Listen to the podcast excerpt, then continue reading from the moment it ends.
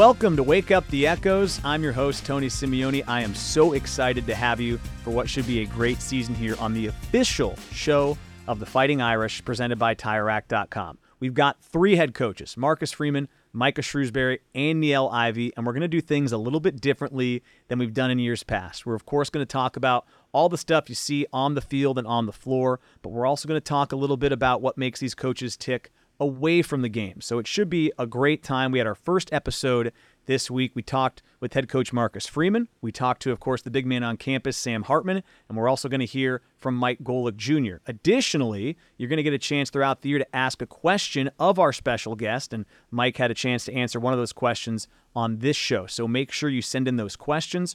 Also, make sure that you download and subscribe wherever you get your podcasting content. If you're watching, check out this new studio. I mean, this is phenomenal. We've got some Easter eggs all throughout this facility. It's going to be a great time. We also have some playing cards. We're going to play some cards with Coach Freeman this season. I promise. He's going to teach me Boo Ray, and by the end of the year, I'm going to take some of that money out of his bank account. So, without further ado, let's get to head coach Marcus Freeman. Wake Up the Echoes, the official show of the Fighting Irish, presented by TireRack.com, is also brought to you by Canon Solutions America, Credit Union One, Coca Cola, Gatorade, and Under Armour. All right, Coach, trying something new this year. Going to do this as a podcast instead of a TV show. Um, looking forward to talking to you, maybe covering some topics away from football as well as football. But I want to ask you first: Do you listen to any podcasts? Um, I do at times. Uh-huh. You know, I uh, Maybe not so much in season. on a walk or a run, maybe. You know, when I have some free time, I'll, I'll put on a podcast. Mhm. But sometimes I'm I'm listening to an audiobook. There's there's- there's a lot of different things when I'm by myself that Mhm. I, I listen to. But then half the time my wife's with me, so that's our time to kind of talk and connect. Yeah, you don't want to drown her out with the podcast. That's right. That's right. All right, we're going to talk a little football and then kind of branch out. So let's talk about this past week. I just, we're two weeks into the season. Everyone was talking about Sam. We're going to get a chance to talk to him a little bit later. But from my vantage point, he's quarterbacked, I think, 12 drives, and you guys haven't punted yet when he's been on the field. So just, has he been as good as you expected? Better than you expected? What, what's your assessment of Sam at this point?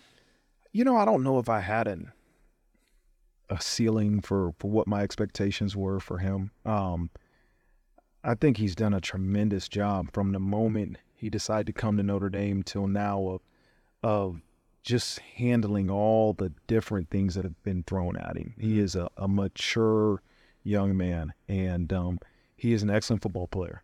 We all can see that, but there's so many other intangibles that he has that um, are so impressive to me. The way he handles the the media, the way he handles people need him for different things. Shoot, we had him. He was the fishing coach for my kids. You know, my kids wanted to go fishing, and he was their fishing coach. And so um, he is just an awesome person. But um, he is uh, really just done a great job in his transition here. How has he made your job different then in year two? I, I just get the sense like having him as the quarterback just makes the head coach job, I don't want to say easier, but just different in Mhm. year two, right? Yeah, I mean, you you coach to your personnel. Hmm. You know, he's a different person than than maybe Drew or Tyler was last year. And I'm not talking about talent wise. I'm talking about, you know, what he needs from his head coach. Right? I'm not his offensive coordinator. I'm his head coach, and and each person needs something different from their head coach. And so I try to be that for Sam. Um, he makes it pretty easy. You know. um, there's not a lot in these first couple games I've had to say to him other than just one play, one life. Keep just doing what you're doing, and and um, but he's he's he's just done a really good job, man, and and and he does he he makes my job fun, um, but he makes our team pretty dang good. Is there a moment this year that stuck out? I'll give you mine, maybe it's the same one, but like the two minute drill, or I should call it like the 38 second drill he ran uh, against Tennessee State, six of six for 80. Like that was just, I sat back and watched, and I, I know you're playing an FCS team, but still, the way he managed the clock, that didn't even use the timeout, like that was where I said, okay, this guy's kind of got it all figured out. Is there a moment that sticks out to you so far? You know what? I I think back to that game and and early in the game we might have scored, but it wasn't as clean as we wanted it to. And I remember him looking at me saying, "We're good." I didn't need to go up to him and get on him and and and you know try to tell him to go fire up the offense or get get these guys going. He looked at me and was like, "Coach, we're good," because he knew it wasn't clean. he knew we didn't start that game off the way we really wanted to, um, and he handled it right. And so uh, that's just such a great sign of, of leadership. JD Bertrand the other day, we had a um, somebody come late to a meal, and it's so funny. They all were expecting me to lose my mind, and JD Bertrand addressed it before I even had to say anything. Mm. So I just said, "Okay, let's move on." Yeah. You know, and so that leadership is infectious, man. And uh, when it's player led, um, it's powerful.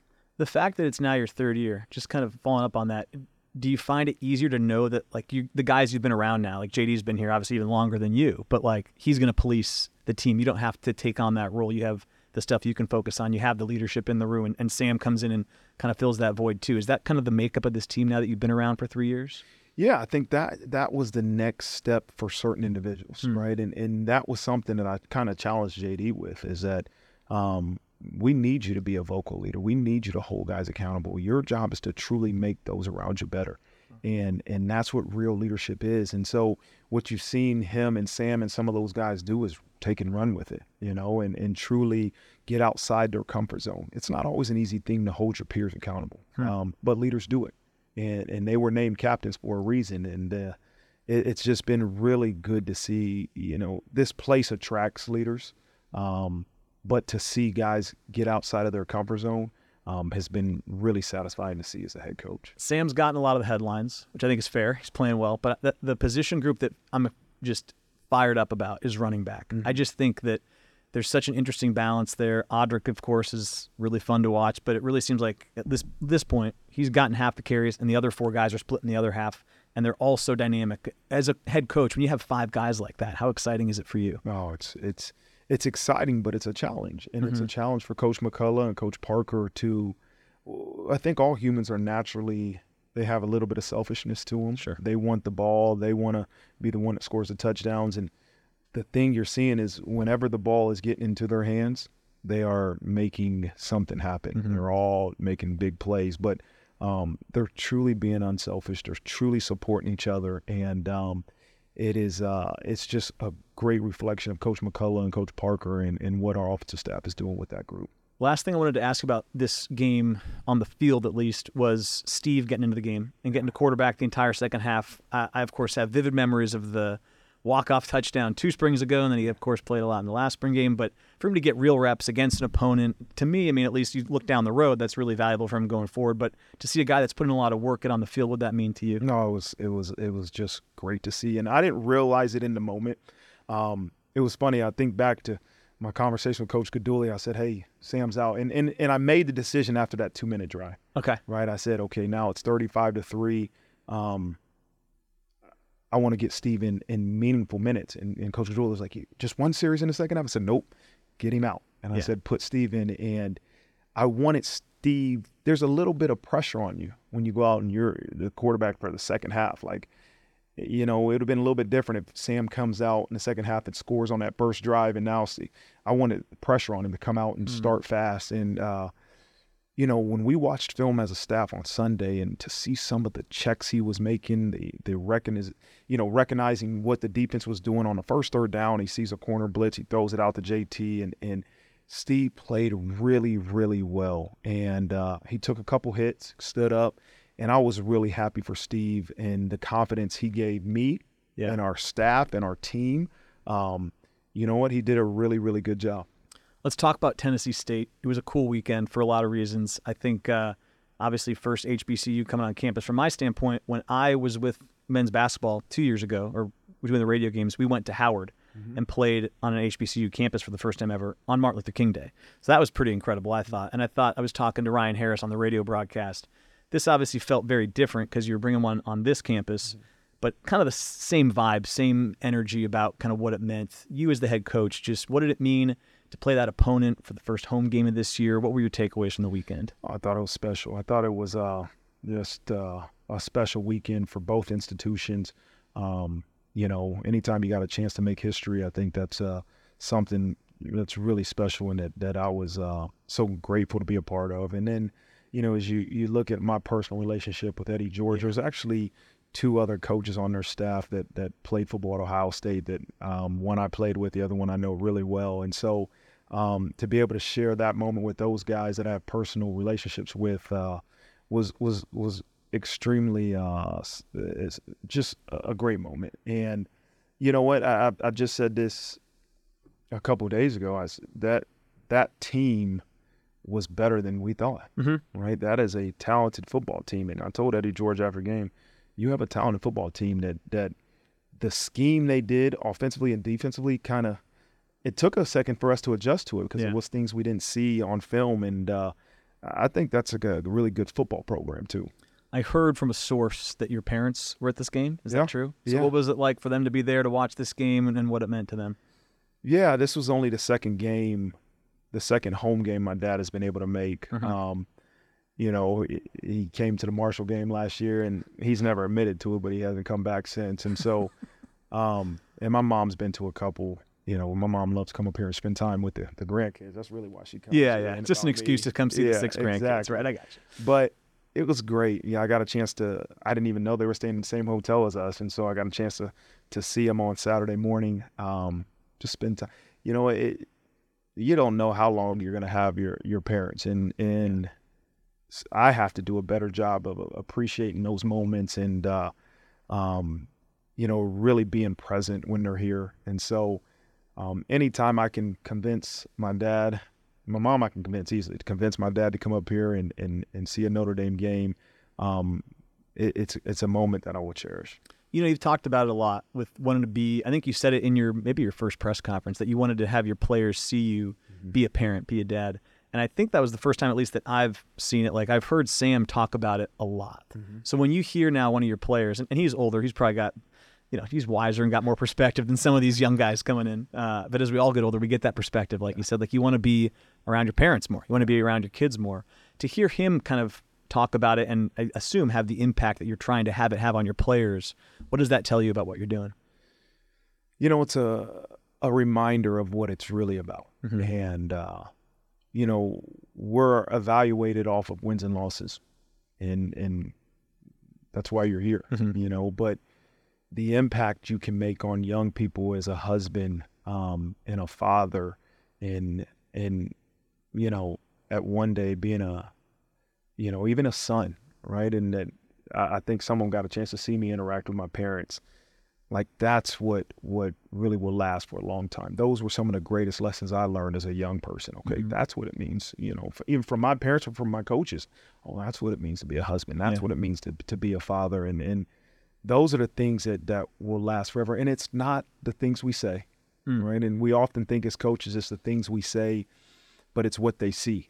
And and that's more important than anything. We have to remember these eyes are always on us. Mm-hmm. They watch everything we do, Mhm. and uh, and we better be making sure we're setting the right example for. You, you just brought something off totally off topic. That's the beauty of a podcast, though. So I always think about coaches. Like I would ask Coach Bray about this because they have five media timeouts a half. So he talks to his team for like two and a half minutes every 10 minutes for two hours. Yeah.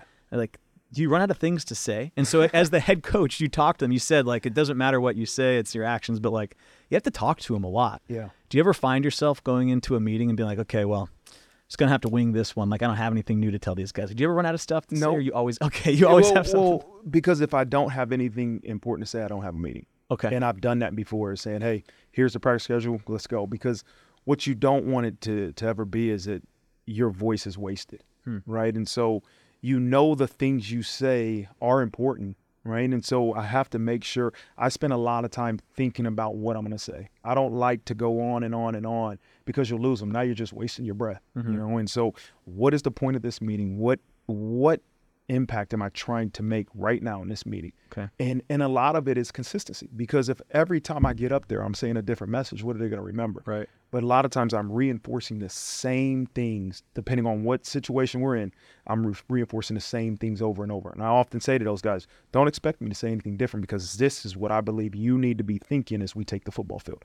This is what I think you need to be thinking as we get right within a series and during a timeout. A lot of times it's the same thing, but you know, and those TV timeouts can be pretty long. And uh, a lot of times I just pace, you know, and if, hey, I need to grab the quarterback or, hey, I need to say something. Yeah. But I, li- I, I like to let the position coaches truly grab their position and, and, and get the X's and O's and the, the make the points they need to make. Have you found that become easier here in the year two? Because I imagine year one, at least if I was thrust into your position, I'd be thinking I need to fill the air with all of my thoughts and all of my stuff. And like you said, in year two, you find it easier to kind of know when to talk and when to let the other guys do their thing. Yeah, yeah. I mean, I do. If you if you spend a lot of time around me, I don't like a lot of silence. Mhm. Right. I like. I just don't like sitting in silence with other people around.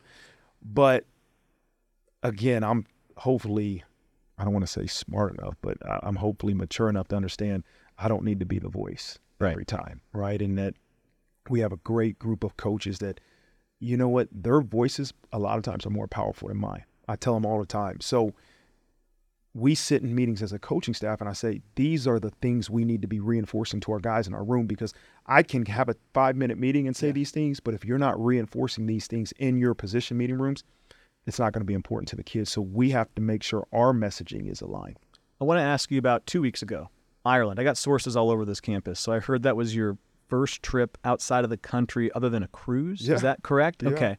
So I've made a pit stop in in Canada Okay. recruiting, but North America. yeah, you don't get to like yeah. that's if you're there recruiting, like that's not really. If you can make it there also by land or, or by car, I don't Right, think it really exactly counts. right. Like Canada, Mexico, exactly. all due right. respect, it doesn't really count the same. Um, so Ireland, I know business trip. You guys are there to do a job, but did you get a chance to do anything that stuck with you, Irish wise, that makes you want to go back or get back over there? I do want to go. Yeah. I want to go for pleasure. I want to go with my, my wife and kids Mm-hmm. and experience it. But we went to a, a dinner um, and we had Irish music and dancers and, and it was like really cool Hmm. to see um, see them perform. Our players were getting into it. It was it was a great experience.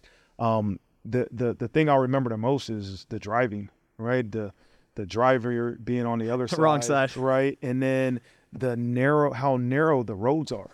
Like holding your breath. there's no way I could drive my car in Ireland. And now you don't see a whole bunch of big SUVs over there either, Mhm. you know, because those roads are so thin. And so, um, it- but it was beautiful. There was one, uh, you know, one day my wife, um, she said she looked out of the balcony. We were having a walkthrough at our hotel, and then you could see all these hills and green. And she was like, it was the most beautiful picture seeing your team walking through, like doing football stuff. And then you look and you see Ireland behind it. It was, uh, it was amazing. So I hope to get back soon. So a lot of people I've talked to that have to go on that trip. I was here in South Bend. I love South Bend, but it's not Ireland, and I'm I'm still resentful of everybody that got to go over there. Um, there's a great article about you. I think it was in the Athletic. I think Pete Sampson wrote it about how involved you are with other teams. And I've seen you just on like I, I follow the other teams' social media channels, and I'll see you talking to them either before or after a game or whatever it might be. I see you at the basketball games a lot. I look around the country and like everyone talks about, and I'm sure it is a difficult job, like how tough and time consuming the head football coach job is, spe- specifically here at Notre Dame. Why do you get so involved with these other teams? Why do you go to so many events? Wh- Why is that important to you? Because it seems to be something you prioritize to not just go to the occasional game, but go to quite a few and then kind of, it sounds like be invested in a lot of these other programs. Yeah, I think number one is I'm a fan. Mhm. Like I, I love this place. Um, my, I'm a Subway alum, right? That's what they call us. Mhm. And and I want to see, you know, our teams have success. And sometimes I, w- I want to go just as a spectator and not the head coach of the football team. Yeah. Right. And I love to to watch competition, but I, I want to see us have success. Now, the second part of that is uh, this place almost, you know, it's not huge, right? South Bend, Indian University of Notre Dame isn't this big, huge campus. So we've become kind of a community. The relationships you build with with some of those head coaches, um, you're fans of them. You want to see them succeed, and and um, that, that's why I want them to know I support them, and and I know they're supporting our football program, but I want their programs to know that that the head coach of the football team is supporting them too, Yeah. and uh, I want to see them have success. Is there something you've picked up from a coach in particular in a meeting or a conversation or just even observing? I don't know if it's a practice or, or a game that stuck with you that you've thought was really valuable because there's some amazing coaches on this Oh. campus that have been here forever. Uh, is there something that sticks out that you've learned? Yeah, I can go on and on. I mean, every sport um, that I've gone to, every coach I've listened to talk, um, is is really it's it's really intriguing to hear how other coaches lead their teams. Mhm. You know, and and uh, I have a really obviously really coach relationship with Niele. Yeah. Um, you know, we've spent a lot of time together, and the success they've had is just tremendous. And and credit to her for for leading those girls. I've really become invested in Maddie's from my hometown in Dayton, Ohio. Oh, I didn't you realize know, that, So yeah. I always cheer for her. But um, it, it's just really, really cool to, to be around him. And then I've spent some time with Muffet.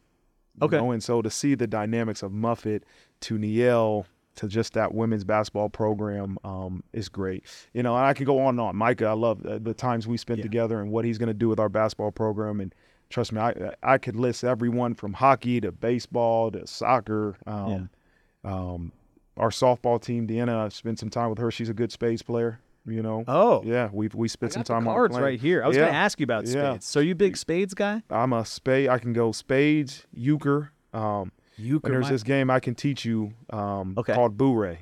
But Oh, Bure, isn't that what all the NBA guys play on the plane? yeah, what it there's there's it's it it's probably started in the uh, professional leagues, but we won't play for that type of money. You know, we'll, we'll lower the, the stakes. We a got, we got to lower the stakes I'm going to play with you. I have a hunch. I have a hunch. I can't keep up. Um, okay, we'll, we'll set this up. We got the cards. We'll do it next time. All We'll show right. them how to play Bure. Let's do it. Um, I want to ask you about one more thing as it relates to golf. I've heard, I've heard you trying to pick up golf. I think you said Sam's a good fishing coach. I think he also does he play a little golf yeah, too? I think all quarterbacks can. all golf. quarterbacks golf, right? What what's the status of your golf game these days? Very bad. Very bad. Very bad. Yeah. Um, I am a private golfer. What does that mean? Is that if anybody's around, I'm not golfing. You know, only person I'll golf with is my son, and he's better than me. Um, I went to Hawaii for vacation this summer, and uh, I was able to go golfing at one of these. It was in uh, the Big Island, Okay. in one of the. There's most, great golf out there. Yeah, one of the most beautiful golf courses. It kind of gave me an itch. I hadn't golfed in two or three years. Yeah. And then so we came back here and uh, I was able to go golfing once or twice, but I stink. It's pretty Okay. embarrassing. And Okay. so until I improve, like I'm never gonna golf in front of people. And this is not your golf season either. You're not no, golfing a lot right now. No, no. We- I don't we- know if I ever have a golf season. That's the problem. you don't have a time to to get better at it. We could start some drama though if we just like took some photos of you out on the golf course and get the message boards going. Yeah. Like, why is Coach Freeman golfing on a Monday before NC State needs to be locked in watching film? That's kind of my goal this year is to start some kind of controversy about why is he talking about golf or why is he playing so many cards? His focus is not on football. Um, that's all I got. I think this is a good first episode for us. I think we covered a few good topics. I love that. I'm excited to talk about a little bit more than just X's and O's. Yeah. So I'll, I'll, I'll give you one more football question, actually. We'll get out of here on this. NC State. Let's let people hear about what you think going into the first road game of the year. Yeah. What are you focused on? What are you excited about? I mean, to me, it's like we're going to see the rubber meet the road a little bit this week with a different kind of test. Mm-hmm. What, what are you kind of honed in on for this game? Well, when you think about a macro picture, you think about Saturday. It's going to be an extremely challenging environment, a challenging opponent. Um, three really good coordinators and a head coach has done a great job Mhm. there, and a talented quarterback. And I go on and on. They've won 16 out of last 17 at home, and so that's the macro picture of how difficult this challenge is going to be. The micro focus is today, and we have a team meeting, you know, coming up, and and the challenge will be win today. Like we have to beat NC State today, and then we got to make sure our practice and our meetings are better than theirs today, and that's that will take care of Saturday. And so um, we know there's a challenge on the horizon on Saturday, but that that doesn't matter. Yeah. You got to focus on winning today. All right. I got the two big men on campus right here. I need to know about this big brother relationship. I think it was your words in the press conference. You called them big brother. I heard that. Explain it to me. That's kind of weird. Um, no, definitely not calling you dad, coach. um, no, I mean I think it's it's a testament to um, coach as as a whole, and um, I think there's a lot of guys on the team that would you know would say dad or a father figure. I don't know. Um, nah, it's just got You're too old for that. But yeah, I would say I'm a little too. I'm one of the guys that is too old to call my head coach dad. But um, no, it's just a testament to his character and, and kind of who he is as as a coach. Um, obviously that you you guys all see, but I mean even as a father and a family man, like his kids are always around, and um, to be at the helm of, of this university and and have all the you know criticisms and you know different speculations about who he is and and what he does. You know, he's he's a family man first, and it's uh, greatly appreciated to see as a quarterback and then just as a player. Do you look at him as little brother or how do, how do you assess him? Um, no, no. um, but but I think when you talk about brother, you, talk about family and like auth- authenticity, Mhm. right? And and that's the thing that we've developed in a short period of time. Trust takes a long time, you know, and and it's very intentional to spend time with with Sam um, to earn his trust, to get to know him, right, and so that it's not just all ball. And, and most of our conversations aren't about ball, and um, but it's about building trust, and, and it's it's a real relationship, and those conversations aren't always happy-go-lucky either. Mm-hmm. They're real, and and but that's what we've created is a real, authentic relationship. To the extent you can share the conversations, what do they center around when they're not about football? What do you guys cover? Some we can't say. That's fair. You, we like to share those. Um, we talk relationships. Yeah, Oh, relationships, uh, family, you know, just day in and day out stuff that um, you know you appreciate as a as a player, and I'm guessing as a coach to be able to. I always kind of look at it like there's two positions in college football that are one in their own, head coach and quarterback, and um, there's not a lot of them, and there's not a lot you can really talk to. And luckily, I have some friends outside of of Notre Dame that play quarterback at other schools, but um, to have a head coach that you can kind of relate to where like we've said is the eyes are on you and there's a lot of um, pressure you can kind of relate to somebody in the facility more than um, other people but it's it's a it's great for for me and so Yeah. You know, I, I love that he has five years of experience at a different program, Mhm. and so a lot of things I can bounce off of him and say, "Hey, what did you guys do here?" We talk about how do we how do we travel. Um, we talk about many different things where I mm-hmm. can get an honest opinion because because what you'll see is some people won't give you honest opinions, and so it is probably more of a brotherly relationship um, because he'll give me his honest opinions, no matter if I like it, dislike it. Sometimes he doesn't like my response, and I take a minute and I go, "Geez, he was right." You hmm. know, that happens often, right? Hmm. Is that he'll say something, I'll ask him for his opinion, and I and I disagree, and I let him know I disagree, and I'll sit in my office and say, "Gosh, that little dude's right again, man." So that was uh, that's the type of relationship we have.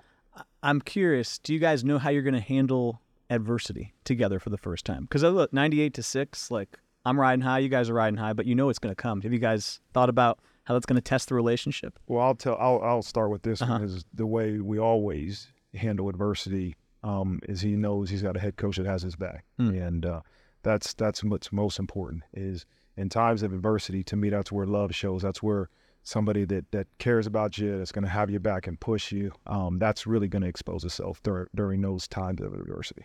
Okay. I'm I'm curious about fishing because you talked about Waycock. Are you ever going to get out there and show Coach Freeman how to fish? What what's He- the he did. He Oh, okay. and he caught no fish. Like he did show me. We were in south carolina and he's showing me all these he's i'm gonna catch this big fish and he caught nothing. And then i leave and he shows me a picture of a fish. I'm like okay Oh, okay. so yeah but I, I mean I've I've taken his kids fishing you know I've I've done a lot you know just outside of the Notre Dame offices with you know multiple of our coaches kids and every kid that I've gone fishing with has caught a fish. Hence the only person who hasn't is Coach Freeman. I rest my case. I leave the set. So He someone's is- blaming the tools, Listen, not he the, is a much better fishing coach than i ever could be Ah, i'll tell you that he he has a a bright future if he wants to be a fishing coach All right, appreciate it. Fisherman. Yeah, I don't know. All right. Hey, Notre Dame fans, this is Tony Simeone, host of Wake Up the Echoes, presented by TireRack.com. Much like the Fighting Irish, TireRack.com knows a thing or two about passion and performance. Their on site test track is the gridiron, and they've drawn up a playbook to make tire buying a snap. Test results, consumer reviews, and a tire decision guide, plus mobile tire installation that comes to you. Get the right tires to tackle whatever comes next at TireRack.com, the way tire buying should be. Nobody protects you from mayhem like Allstate. I'm your game day face paint, and you just rubbed me right into your eye. Now your vision is super irritated. So is that driver you just hit. And if you have cut rate car insurance, these damages will rob you blind. So switch to Allstate. Save $468 and get better protected from mayhem like me. National average annual savings of new auto customers surveyed in 2022 who switched to Allstate. In most states, prices vary based on how you buy, subject to terms, conditions, and availability. Allstate Fire and Casualty Insurance Company and affiliates, Northbrook, Illinois. And we're back with the action. Coke Zero Sugar might be the best Coke ever. That's right, Jim. With an irresistible taste and zero sugar, Coke Zero Sugar is a must try for any sports fan. So make sure you. Wait, Jim, I didn't mean try it right now. We're still on the air. Mmm, best Coke ever? Take a taste, Jen. Really? No, not right now, Jen. We got a game to call. Okay, Sam, you're here because it's the Yeti coldest moment of the week. We have a sponsor for this. Do you have any conflicts with that sponsor, Yeti? I don't. I You don't? to work with Yeti. Okay. So Uh, you're you're leaping to the end zone. Talk me through the play. Talk me through the dismount, and uh, talk me through the coldest moment of the week. Um, yeah, I think uh, to start off, it was you know we're in the red zone. We had a good drive put together early in the game. Um, you know, kind of knew we had a man look. Um, knew um, that the pull was going to be there for me on the zone read um, aspect of the play. Uh, did not anticipate leaping into the end zone, but um, kind of anticipated him going low. So it was either I go low with him or I uh, kind of jump in the air and, and try and look like an athlete. And um, it was cool, cool moment. Um, you know, obviously up front, guys blocked, and um, it was I think it was Holden running out, or Mitch, Hold, Mitch or Holden was running out. Um, kind of took away two defenders and um, gave me an opportunity to get in the end zone. Anybody talk to you about how we got to keep you healthy? You can't be risking your neck on a play like that. Uh, every play is important, so I, you know, it is what it is. Uh, I want to talk about what it's been like here. First couple weeks in the regular season, first few months on campus. I know you came here for a reason. What, what, what's your Notre Dame experience been like? How have you liked it? Um, it's been incredible. I mean, I think the atmosphere, the environment, um, to start with, everything about Notre Dame that you read about is, is true. And um, then the fans, the support, right? The student section staying the entire game, um, you know, singing the alma mater. Uh, and then lastly, probably the most important is the team. I mean, I think our our guys, the environment that they create in the locker room to accept me from day one and um, obviously get voted a captain and, and, and be a part of something uh, that's really special and really cool um, that's growing here in South Bend. And um, it's been something I will forever be grateful for and an opportunity that I'm really glad I took uh, advantage of. What What's something that's maybe surprised you? Like when I came to Notre Dame, I had all these preconceived notions. I saw them on TV growing up, and then I got here, and it's you know, there's there's stuff about the campus that kind of takes your breath away for me that I didn't understand. What What's something you've seen here that when you came, it maybe changed your impression of a place that you'd probably only seen on, on TV or, or watched about? Yeah, I mean, I think there's uh, there's a lot of that. I think I think really just the aspect of how it feels like you're kind of in a movie. You know, in the when I first got here in the winter months, um, kind of you know late fall and, and obviously headed into this early spring and, and late spring, just um, the atmosphere, right? The Golden Dome, right? Touchdown Jesus, um, just all all the history, all the you know football tradition that you're now a part of and um, can put your name beside is just something that's uh, you don't really know until you're you're here and on campus. You've learned the fight song, you know it. I do know the. Can you fight song. recite it? I will not be reciting. I will not be an Odrick SMA meme for. I'm already I'm already a meme, so I need to relax. What What's your favorite tradition then that you've found out so far that you've gotten involved with? Uh, I mean, I think it is really probably at the end of the game, Yeah. just the uh, the passion and the joy that everybody kind of partakes in, and um, it's it's something that's not everywhere, and not all schools have that. Um, kind of just tradition. Um, and I, I think it's I think the walk's also really cool. That was my Yeah. first experience, and um, you know, the mass and everything was very very special. Did you get your mom that hug? I saw you said that you didn't get the the hug. Uh, I got it after. Um, yeah, she. I now know where she is, so I can kind of uh, locate her and you know make sure that that gets done. What's it been like to be on this team? Because I know you're a little older, and you got a lot of guys that are a variety of ages. But you're what, 24, right? Twenty four. I know there, there's 18 year olds on the team, There's seventeen year olds. 17 year olds on the team. Yeah. Okay, how do you relate to these guys? Because I have a tough enough time relating to Gen Z. What What do you do? Um, I mean, I think the uh, probably the biggest thing is just working hard. I mean, I think uh, it's uh, like you said, hard to sometimes relate to you know different guys and, and different guys in different areas, even your age. Um, but coming in, I just knew that if I worked hard and um, was just myself every single day, that it it, it normally uh, you know that gap or that difference kind of uh, goes away and um, you kind of get you get to know guys and get to get to realize you're not you know that different after all. What's uh like Minchey like? I mean, is he is he is he are you able to relate to him? I know you guys are quarterbacks, obviously, but he's six years younger. Yeah, uh, Kenny's Kenny's awesome. I mean, he's uh, he's a little kid, you know, at the end of the day to me, but also you know makes um, he's gonna have a great career here, and um, you know he teaches me things, I teach him things, and um, he loves Zach Bryan. So Zach Bryan, if you're listening to this, just I don't know, give him a like on Instagram or something. But um, I swear I've never heard anyone listen to one person so much and be so obsessed with everything. He's I think he's been to three or four concerts, which is ridiculous in itself. um, but yeah, so it's uh, it's it's it's cool to have you know somebody like him in his room, and same with Steve. Steve's also awesome, and again he's young too. Um, you know I treat him like he's he's a lot older than he really is, and I'm sure it gets annoying, but he's he's great as well. I think I saw something about Angeli where uh, maybe you t- you take him fishing or you taught him Mm-hmm. about fishing and he taught you or he or the Jersey connection was uh, Gym Tan Laundry something like Yeah, that. GTL. GTL. Yeah, you a big Jersey Shore guy or what? Uh, growing up, me and my oldest brother used to watch it, and then when my mom was walking down, we flipped it back to SportsCenter. So The Sitch, yeah, dude. How about Sitch? That guy was unbelievable. uh, that whole show is just terrible. But I miss Pauly D. I think he actually does like concerts out in Vegas. yeah, he's locked in. I need to get back out there. Uh, let's talk about the rib. I've heard a lot about the rib and the necklace. What inspired you to do that? Why do you wear your rib on that necklace? Um, yeah, I think it's just a sign of resilience, um, just to show um, what I've been through, and and you know to keep keep pushing no matter what's going on, and um, you know I feel like it's you know they give you that uh, you get that opportunity. I don't know how you turn it down. I thought it was kind of cool, in the end at the end of the day, and um, obviously something I just you know want to remember for the rest of my life. I want to kind of ask you about your goals here for this year. Obviously, you guys are two games in. It's 98 to 6 is the margin of victory, but I know you guys are pretty focused on on just the next game in front of you. But big picture, you came here for a reason. Like like what are you hoping to accomplish this year? When you leave, what do you want Sam Hartman's legacy to be? Um, you know, probably consistency. Um, you know, is probably the number one thing. Um, I think it's it's easy to show up in the first early weeks of the season when your body feels good, and um, I think I think it's for my teammates. Just you know, I was the same guy every day, and I worked hard. Um, everything out of that is just you know kind of what people write and what people want to say. Um, but I, you know, what my teammates and coaches think are probably the most important to me, and it's just consistent, hardworking, and, and he cared about his teammates.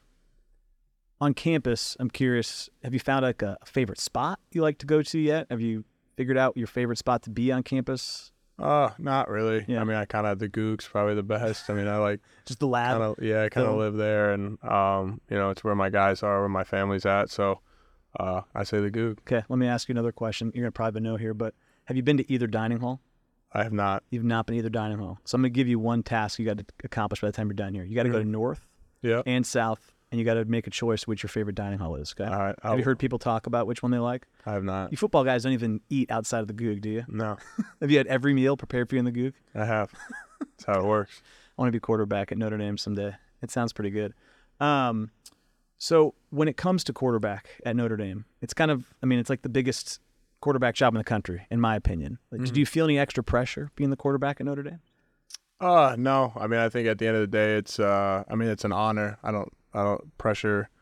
Um, yeah, you. I think you feel pressure at any quarterback position. I mean, I feel, um, I felt it at Wake. I feel it here. I think the honor is the same too. I mean, you know, this. There's the same amount of guys in your football team. There's the same amount of coaches. Same amount of, um, of people in your organization that are counting on you to play. And yeah, the fan base is bigger. Um, but I think that the the pressure is always going to be there for every quarterback at, at a Division One, whatever level. I mean, high school. I mean, it's it relies on you. You're the one touching the ball every play. Everybody's looking at you off the field, on the field, and um, so yeah. I mean, I think it's it's always going to be a big, uh, big load of you know opportunity and and risk as well. Last one I have for you is how do I get a pair of beats? Uh, you got to be on a football team. Is that simple? It's that simple. All right. I'll, I'll see if I can get one at the end of the season for me though. All There right. you go. Appreciate it, Sam. Awesome. Go Irish. We know you like football. So do we. We're TireRack.com, and this is our version of a two minute drill, except it's only 30 seconds. TireRack.com has an enormous selection of tires. Not sure which ones to buy? Use our tire decision guide to find the right tires for your vehicle and the way you drive. Then get them shipped fast and free on all orders over $50. Shipping is in as little as one day, free. TireRack.com ships to independent, recommended installers. TireRack.com, the way tire buying should be. Touchdown! That to do list you have needs one more thing chill. It's an easy thing to do. Just crack open an ice cold Coors Light and chill. Take the afternoon off and binge watch anything. Go to happy hour and stay for a couple hours. Who's counting, anyways? Or hang out with just your dog because you've had enough human interaction this week. Whatever you do, do it with a Coors Light. Mountain cold refreshment made to chill. 2020 Coors Brewing Company, Golden, Colorado. Celebrate responsibly. All right, we're now joined by a man that needs no introduction, Notre Dame fans, but I'll do it anyway. Mike Golic Jr. is here with us, part of the Gojo and Golic podcast. He also covers a lot of college football on the radio now. Mike, really appreciate you joining us for our first rebranded Wake Up the Echo show.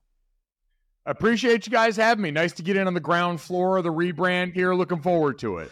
All right, let's just jump right into football here. I look at this Notre Dame team 98 to 6 through the first two games. I know that the detractors are going to talk about they haven't played anybody, played an FCS team, they played Navy, but Sam Hartman, when he's been on the field, the offense has not punted yet. So they look pretty sharp. You, as someone that obviously cares deeply about the program, but gets to kind of watch with maybe a different kind of lens than a lot of us do, what's your impression eight quarters into the season? Clean, I, think that's about the best thing that you can say at this point, factoring in for the level of competition, right? You mentioned everyone's going to bring it up, but that's kind of true across college football. The early season slate so far hasn't been full of a ton of marquee matchups and great on great teams. And so we're all kind of searching around for, all right, what are we supposed to believe in? What are we supposed to buy into? And for my money, looking for teams early in the season, I want to see what's the level of execution. Like, obviously, top down, you could look at stuff like penalties, things like that. But especially in terms of what Notre Dame's been most excited about. Their star quarterback and Sam Hartman coming over from Wake Forest.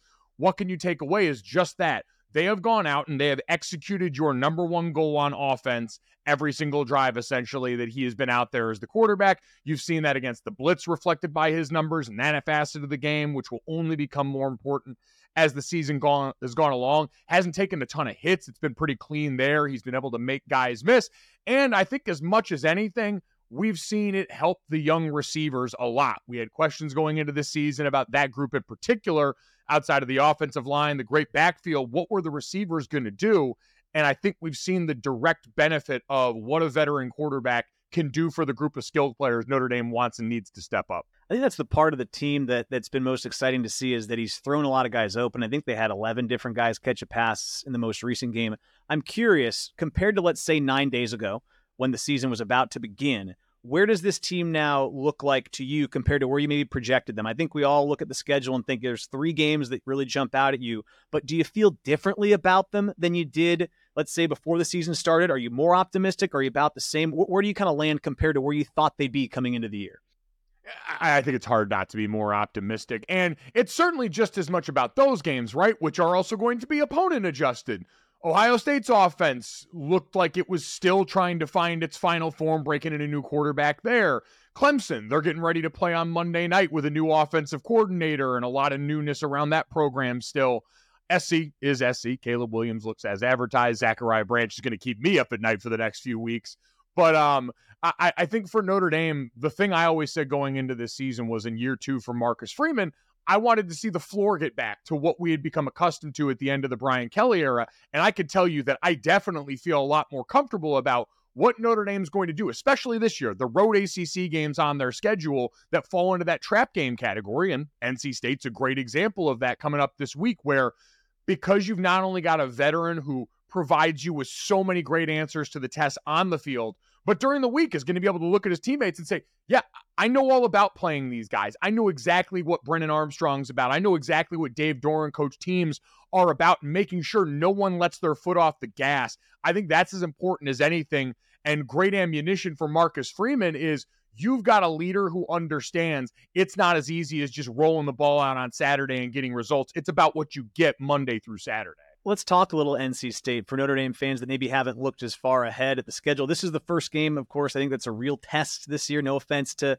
Navy and Ireland, and no offense to Tennessee State, but it's a different breed when you go on the road, like you said, into an ACC environment. When they get ready for NC State, you mentioned Brennan Armstrong, a guy they've seen before. What are the things Notre Dame fans have to be concerned about getting ready for this game this weekend? With Brennan Armstrong, the one thing you've got to be prepared for is he's going to do it both ways. He accounted for a bunch of rushing yards for that team. We know what he's capable of through the air, and he's reunited with Coach Anae, who, remember, his good seasons at Virginia were with Robert Anae as the helm.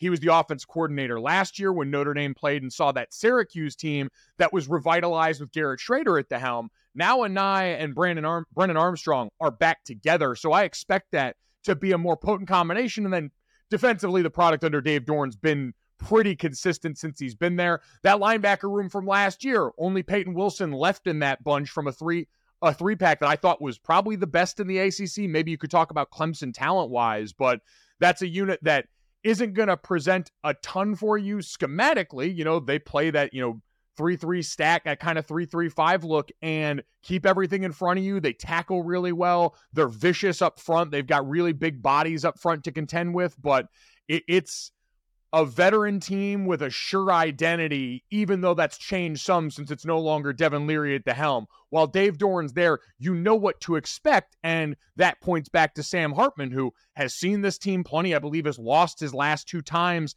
against NC State, and knows what a live dog they can be. You mentioned Hartman. I want to ask you kind of big picture about him. It's kind of this one year sprint with him as the quarterback. I, I, I, hesitate to make the comparison, but I think about what Joe Burrow did at LSU. To me, it seems like a kind of a similar opportunity here, right? Come to a new school, leave your imprint on it, go out a legend, and maybe go for a Heisman and really help your NFL draft stock. When you look at him as somebody that evaluates the game and then, of course, uh, has the Notre Dame colored glasses, how good do you think he can be? And then, really, as you project to the next level, what do you see maybe the next steps he can take, and, and how high can he maybe jump in draft boards if he keeps playing the way that it looks like he's capable of playing. Yeah, it's going to be interesting. So much of the draft is also about measurables in a way that, listen, Sam's not going to check those boxes the same as a Drake Maye or some other guys might necessarily. But I think you're also seeing right now, when you're coming off just this NFL preseason anecdotally, guys who have played a ton of really productive high level college football. Aidan O'Connell with the Las Vegas Raiders had a phenomenal preseason. Dorian Thompson Robinson ends up now as the backup going into the year for the Bronze for the uh, Browns, excuse me. Malik Cunningham and the New England Patriots and what he did on and on down the list. I think there's going to be more of an appeal for guys in Sam Hartman's mold than there's traditionally been, because even coming off the ultimate example of that, right, with Brock Purdy and what he did as Mr. Irrelevant this last season for the 49ers, again, not going to overwhelm you with the physical gifts necessarily, but played a ton of high level football, knows how to operate the system like an adult. And that can go a long way for the right type of roster and the right type of situation. I think Sam can continue to show what he's capable in that regard. Obviously, the offense is allowing him to do some different things and put some different things on tape than he did with the slow mesh system at Wake Forest and what that asked of you. It's it's unique. Whereas there's a lot more of this, especially with the quality offensive line, with what Notre Dame wants to do in a run game, making use of multiple tight end sets. It looks familiar for people scouting. You always hear that phrase when people are evaluating or scouting. I want it to look familiar. And sometimes there's something to be said for not having to project as much as you can do just look and say, all right, well, he's operating NFL things. He's making NFL throws. He's controlling the game in a way you want to see from a veteran quarterback. I think all those things are why Sam came to Notre Dame originally. And I think we've seen them bear fruit already. So the, the sky's the limit because you've got a guy that is not only incredibly talented, but incredibly accomplished, brings over all that experience, and just gets it. Notre Dame did a great job finding a guy that's such a great cultural fit and understands his role as that kind of player on a program like Notre Dame, where it's more attention and brighter lights than he's ever had on him in his career. And so far, we've watched it handle him handle it every step of the way with incredible grace and poise. I want to ask you about uh, your time here as it relates to that 2012 season, and I want to just use this past weekend as a reference point because I was in the building for the Tennessee State game. There was just a different buzz, and I think it was came over from Ireland, the big win, and you just talked about Hartman. I think there's an energy around Freeman too. Just the two of them together. There's a lot of energy. I was not here in 2012, but I just get a similar. There's a rejuvenation of sorts around the program. I want to know what it's like to be on this campus when it is going all the right way. What, what do you remember, and what is it like to be on this campus when things are going about as good as they can? Yeah, it's the best thing in the world. I, I I, I, because uh, listen, I played on a lot of losing seasons where all of a sudden you have that player walk in October, and there's not nearly as many people outside of the Basilica when you're leaving Mass on game day as there were week one or week two when there was still so much hope. When it goes well, there aren't many places more fun to be than Notre Dame, and especially being the Notre Dame quarterback. You have, you know, people waiting for your autographs outside the Gug. I remember we came back, we had a little break in the action before bowl prep, getting ready for the national championship and I landed at my gate back in South Bend, and there were people that had must have bought plane tickets to get inside security that were waiting at the gate when we got off with memorabilia for us to sign.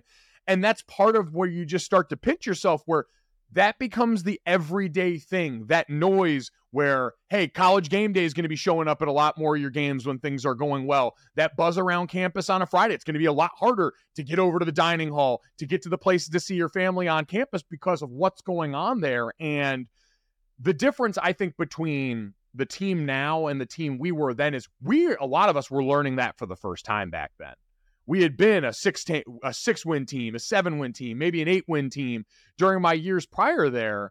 And so we were learning not only what it took on the field every day, work habit wise, what you had to do, that myopic approach to be successful when you stepped in between the white lines, but you hear all the time that stuff about ignoring the noise. It gets real when the noise gets turned up that loud. For the players and the older ones on this roster, a lot of them had been around a lot of high level winning football towards the end of Brian Kelly's years and in this transfer into year one with Marcus Freeman, they're a little bit more aware of having to deal with everything that comes with being a top upper, upper echelon program that I think we were back in 2012. I got one follow up before I ask you my final question because you brought up the dining halls. I'm going to ask, it's going to be like a running thing here on this show. I'm determined to get some answers because I have a preference, but I won't lead with it. Are you a North or a South guy? Man, uh, finally, we're getting to the stuff I want to talk about here. I am North Dining Hall until I die. Yes. I understand that South Dining Hall looks like Hogwarts and it gets all the acclaim because it's the one that photographs well. It's the one that has a lot of wedding receptions that still get hosted there. I know the Morris Inn's become popular with that, but I had some buddies who did their wedding reception in South Dining Hall and it's great. I love to go back there. It's got all the views. But North Dining Hall, especially, they've done a great job remodeling it now. It is gorgeous. But back in my day, we were talking cereal wall, make your own pasta station, the omelet bar that you had, make your own waffle station. It had everything and the circle tables where you could commune. You'd see all your friends coming. I am a North Dining Hall guy until the day I die. Could not agree more. I think the Hogwarts thing blows everyone away and it clouds their judgment. If you just also think, like you said, after the remodel, too, the logistics, like the civic planning of it, the way it flows is so much better. South, you have these people running into each other from like the Asian grill and the pasta station, like you said. It needs a complete overhaul from a from a logistics standpoint. I'm I'm north all the way. I'm so glad to hear we have a point uh, in the North Dining Hall uh, column here. Last question, and I think the the luxury of having you on is we can look a little further. I'm going to cheat a little bit here. Maybe Notre Dame fans don't want to hear about this yet, but I think a lot probably do. The game we're all looking forward to is Ohio State. I just think that's the game we've had circled since maybe two years ago. What do you see happening? What, what, do you see the challenges being when you think about the Ohio State, you know, roster or whoever they have coming back? When you see that challenge for Notre Dame, what do you think the chances are they can pull off the win in a game that I think everyone's been looking forward to for a couple of years?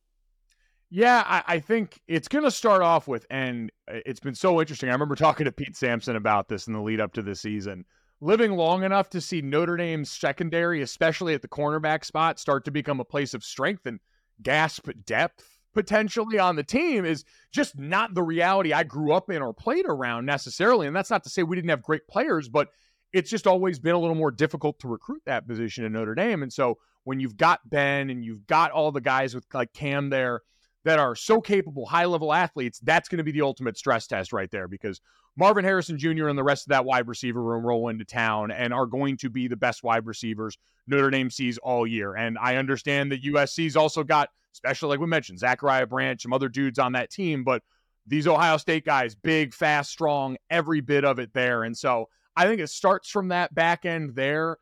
You don't really get much of a reprieve. I think what we've talked about, the defensive tackle depth that showed up during camp that we're hoping gets healthier as we get towards that game is also going to be huge because TreVeyon Henderson, Miyan Williams, dudes back there.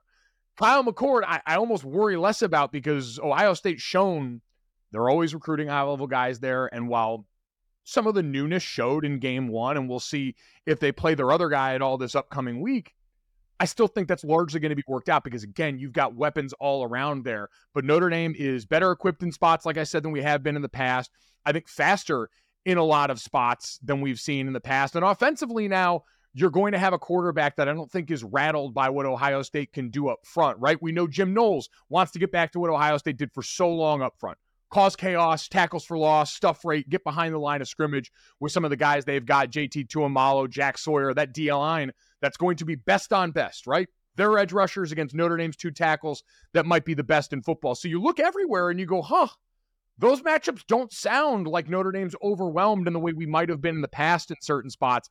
And I think that's got to be really encouraging. And with a guy like Sam, you feel like you can win every game on your schedule, that one included. I forgot one question, and you brought it up, so thank goodness. I just want to ask you about the tackles, and we can talk the whole offensive line, but but in particular, Blake and Joe. I mean, they're, they're amazing to watch. I know you've been put out some great film on your Twitter account too that kind of talks about some of the intricacies of what they're doing. Just when you watch them and you know the position really well, and the guys that have come through here. I mean, the guys that have come through here in the last decade, really since you've been here, are some of the best in the NFL. Just where do these guys stack up, and, and how good are they? Uh, they're incredible. I, I mean, and everyone knows with with Joe, right? Uh, we saw that coming out party last year. First off, he's just a mountain of a man. he's like, huge. He's Mike, huge. Mike McGlinchey like size when you look at him, and so from a base standpoint, just difficult to get around because he's also so steady. And I think like you know, obviously people are going to want to do the Zach Martin comparison. I won't do that to anybody, but I will say the commonality is Zach made it look really easy because technically he was so sound. And with Joe, a lot of it doesn't flash in the same way. He's a great athlete. We saw him getting out in space a couple of times in this last game, but it's because he's so steady. He just ushers guys past. He's got the great long arms. He's got all the tools you want. And that's why all the draft folks are so excited about him.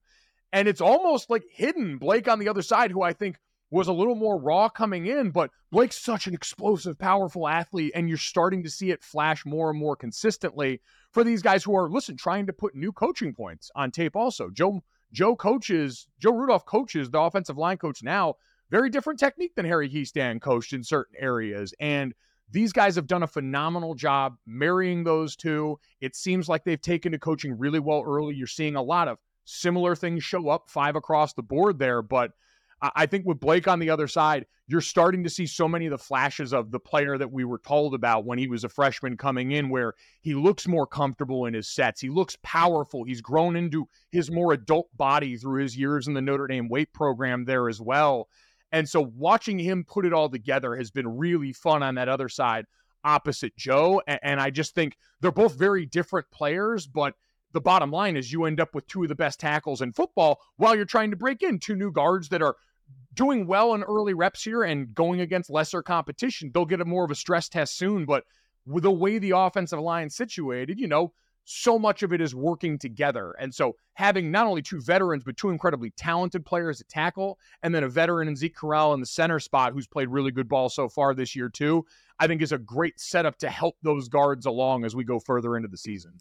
Mike, appreciate it. We're going to take a quick break, then I'm going to come back with a question from the Irish in our newest segment right after this. Bank like the Irish when you become a member of Credit Union One, the official banking partner of Notre Dame Athletics. Open a Fighting Irish checking account to get special perks and choose from one of eight exclusive Notre Dame debit card designs so you can show your pride every time you pay. Plus, with the Credit Union One branch located just steps from campus at 1140 East Howard Street and CU1's highly rated mobile app, it's never been more convenient to bank on your schedule. Find out more at creditunionthenumber1.org slash Irish. Federally insured by NCUA.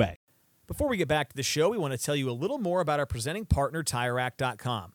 While we've been talking running, passing, and scoring, the experts at Tire Rack have performance of a different kind on their minds. Test results, consumer reviews, and a tire decision guide make tire buying a snap with mobile tire installation that comes to you.